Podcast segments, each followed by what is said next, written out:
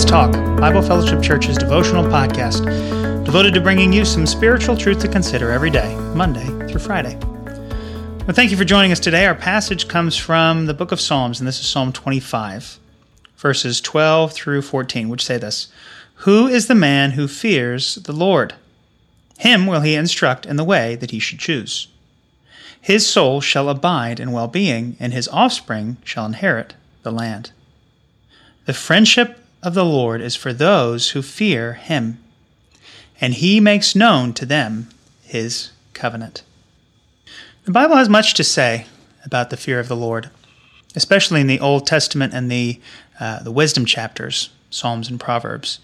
And one of the most quoted verses, and it occurs more than one time in Scripture, about the fear of the Lord is that the fear of the Lord is the beginning of wisdom, or the fear of the Lord is the beginning of knowledge meaning that when we hold the Lord in reverence, in awe, in humility uh, before God, who is the Lord of all, then that unlocks for us a worldview that will lead to wisdom, right? I mean, it's a natural consequence that when we factor the sovereignty of God into the equation of everything that's going on, when we seek Him in things, when we respect His ways in our decision making, we will walk closer and closer to this ideal of wisdom.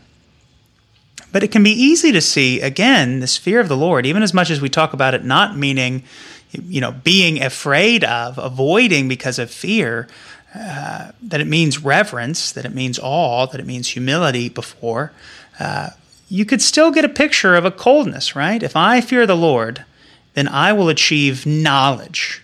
I will unlock understanding. And these verses kind of add another dimension to this idea of fearing the Lord and what life will look like when we truly walk in the fear of the Lord. What does verse 14 here say is for those who fear the Lord? Friendship. The friendship of the Lord is for those who fear him, and he makes known to them his covenant. Or verse 12 Who is the man who fears the Lord? Him will he instruct in the way that he should choose. There is an intimacy that comes with the fear of the Lord, a closeness. God allows this man. Now, it's not talking about, you know, an adult male. It's talking about the person, the individual. Whoever walks in the fear of the Lord will be brought into a bit of God's counsel. He will reveal the way that they should walk. He will make known to him his covenant. We will be able to have a close, intimate relationship with the God of heaven when we walk in fear, in honor, in reverence for our good God. He does not long for us to be distant and afraid, he longs for us to be close, yet to walk in his instruction. The obvious parallel would be a parent and a child. Any good parent would want to have a meaningful and deep relationship with their child, right? And there's a lot of ways that you can get this sideways. You can have such a fear and respect driven relationship with your child that they're uh, you know scared to let you in or, or, scared to open themselves up for fear of you know discipline or punishment. And you can go the other direction and be so desperate to have a close relationship with your child that you're no parent to them at all. You let them do whatever you want because driving foremost motivation is that your child would like you.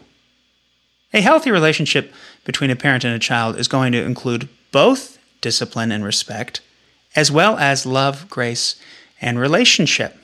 When this is operating well, when a child can respect their parent, the parent can then trust the child to be able to let them in and let them know some of the why behind the what when it comes to rules in the home.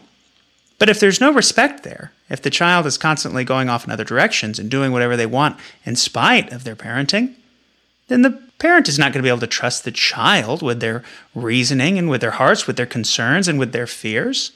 The same is true for God. When we come before Him with respect and affection, we are promised from the book of Psalms friendship with the Lord. So, how do we walk in the fear of the Lord? I think the most obvious application may not even be that we need to read more of the Bible but that we need to allow God to guide us through the Bible that we do know. That, like the book of James says, we will be doers of the word that we have been given. So when we face a circumstance where decisions need to be made, when there's multiple options, Do we go back to the Word of God? Do we go back to prayer and say, What would God have me do here? And to the extent that I can know the answer to that question, I want to walk in it, even if it doesn't make sense. Even if it goes against what my gut is telling me, I walk by faith. I submit my way to God in my business dealings, in my relationships, in my choices of entertainment.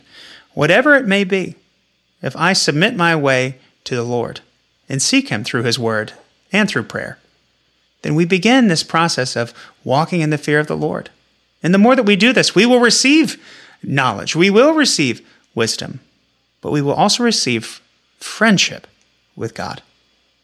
Lord, we thank you that you are the kind of God, though you are holy and wise and powerful and good and so beyond our understanding, you offer us friendship. You offer your people friendship to guide us in the decisions that we need to make, to, to make known to us your ways.